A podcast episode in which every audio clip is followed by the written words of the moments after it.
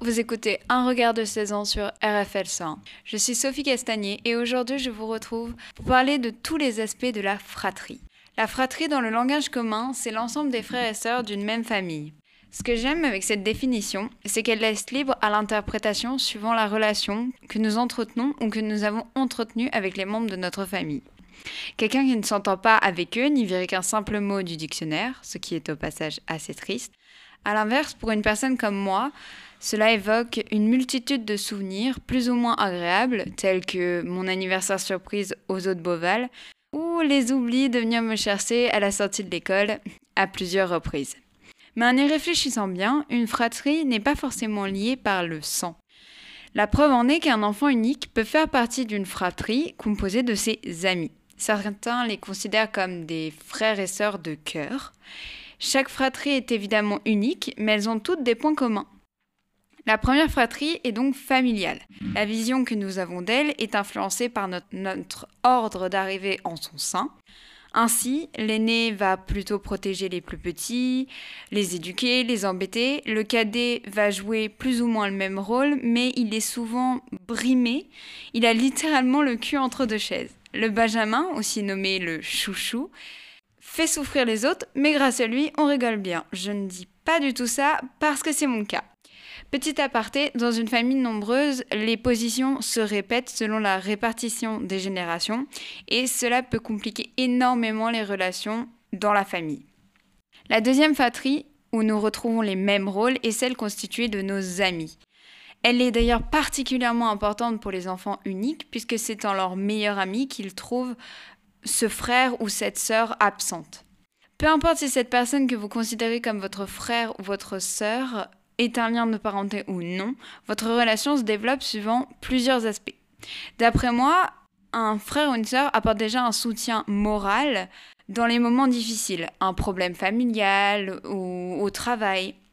Dans les bons moments, ils vont accentuer le bien-être. Le fait qu'ils soient présents rend tout différent. Cet aspect-ci, il est plus souvent réservé aux grands frères ou aux grandes sœurs, puisque c'est eux qui vont nous protéger de toute personne malveillante et agressive. Voire parfois, ils agissent comme des coachs de vie et ils se permettent de donner des conseils ou des remarques que nous n'accepterions pas d'autres personnes ni des parents. Bien sûr, au travers des moments de joie, de tristesse, ce sont les premières personnes qui nous font découvrir la vie et ses événements, où nous préférons être accompagnés. Parfois même, nous voyons en eux une sorte de modèle qui nous inspire et qui continuera à nous inspirer tout au long de notre vie. Malheureusement, au milieu de tous ces points positifs, nous sommes parfois contraints par ce lien. Un poids pèse sur nos épaules, nous devenons redevables et cela peut engendrer une relation toxique. Pour ma part, j'ai la chance de ne pas connaître ce sentiment, en tout cas pour l'instant. J'ai quasiment que des souvenirs incroyables avec ma fratrie et je prends le parti de dire que peu importe ce que font mes frères et sœurs, je leur pardonnerai toujours et réciproquement, puisqu'ils ont supporté le diable en personne. Pour finir, je remercie ma fratrie pour tout ce qu'elle m'a offert. Au-delà de la joie, des instants, des expériences, ils m'ont permis de grandir, de me sentir bien. Et c'est cela le plus important dans une fratrie, être soi-même et s'aimer ensemble. Aujourd'hui, sans eux, je ne serais pas moi. Prenez soin de ces personnes et du temps passé avec eux. J'espère que mon avis pourra servir de conseil. Il m'est de penser que des frères et sœurs peuvent se déchirer pour un héritage, une alliance, une opinion différente. Et que d'autres, séparés par la vie, ne connaîtront jamais le pouvoir de cette relation. Car comme le dit Maxime Le Forestier, toi le frère que je n'ai jamais eu, sais-tu si tu avais vécu ce que nous aurions fait ensemble?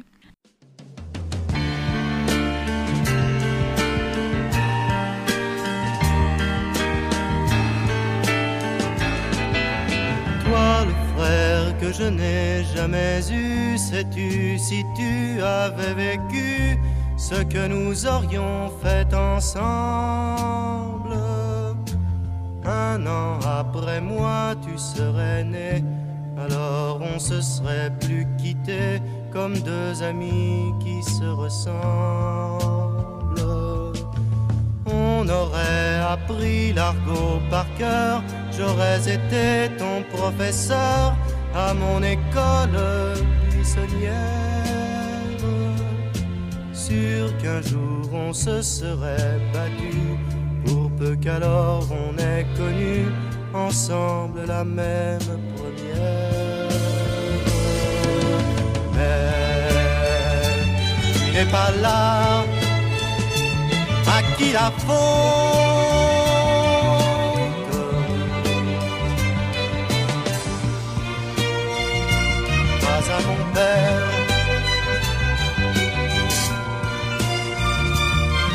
Ma mère. tu aurais pu chanter cela.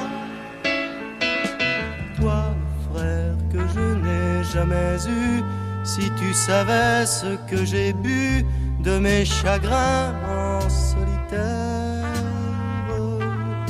Si tu ne m'avais pas fait faux bon, tu aurais fini mes chansons, je t'aurais appris à en faire. Si la vie s'était comportée mieux, elle aurait divisé en deux les paires de gants, les paires de claques. Elle aurait sûrement partagé les mots d'amour et les pavés, les filles et les coups de matraque. Mais tu n'es pas là à qui la faute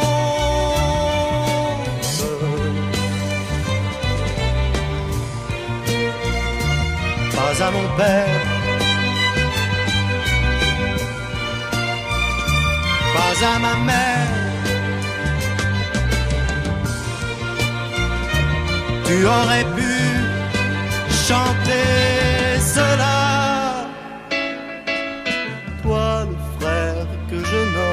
jamais. Je suis moins seul de t'avoir fait pour un instant, pour une fille. Je t'ai dérangé, tu me pardonnes. Ici, quand tout vous abandonne, on se fabrique